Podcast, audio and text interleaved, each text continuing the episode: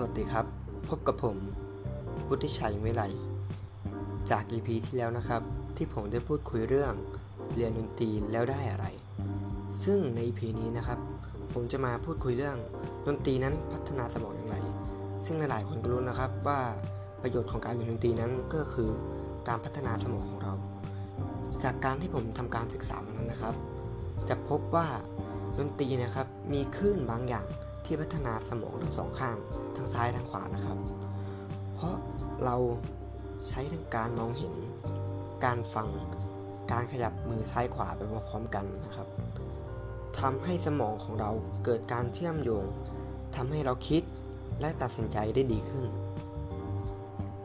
เพราะครับ เพราะว่าครับบางกิกิจกรรมบางกิจกรรมนั้น อาจจะใช้ประสาทสัมผัสแค่ไม่กี่อย่าง เช่น การเขียน การเขียนก็เราก็ใช้แค่มือกับตา แต่การเล่นดนตรีนั้นเป็นการเชื่อมโยงประสาทสัมผัสเยอะมากนะครับ ซึ่งการเชื่อมโยงประสาทสัมผัสเยอะๆเหล่านี้นะครับ ก็เหมือนการที่สมองของเราได้ออกกำลังกาย คือการกระตุ้นสมองตลอดเวลา เช่นนะครับ การร้องเพลง ซึ่งการร้องเพลงเราต้องใช้ทั้งเสียง ใช้หู ใช้ตา รวมถึงการแสดงท่าทาง หรือ การตีกอง การตีกองนะครับ การตีกองต้องใช้การเคลื่อนไหวเกือบทุกส่วนของร่างกาย เช่น ความสัมพันธ์ของมือกับเท้าที่ตีไปพร้อมกัน หรือ การที่เราเล่นกีตาร์นะครับ เราต้องใช้ประสาทสัมผัสทั้งมือซ้าย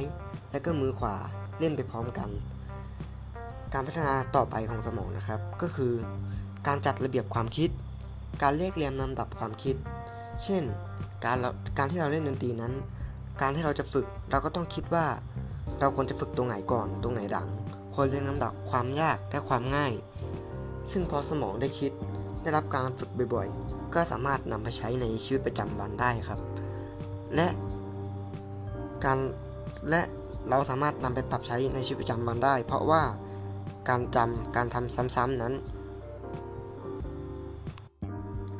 จะทำให้สมองของเราจำได้ดี สรุปก็คือ การที่เราใช้ทุกส่วนเล่นดนตรีนั้น ส่งผลโดยตรงต่อสมองทำให้เราได้กระตุ้นสมองตลอดเวลานั่นเองครับ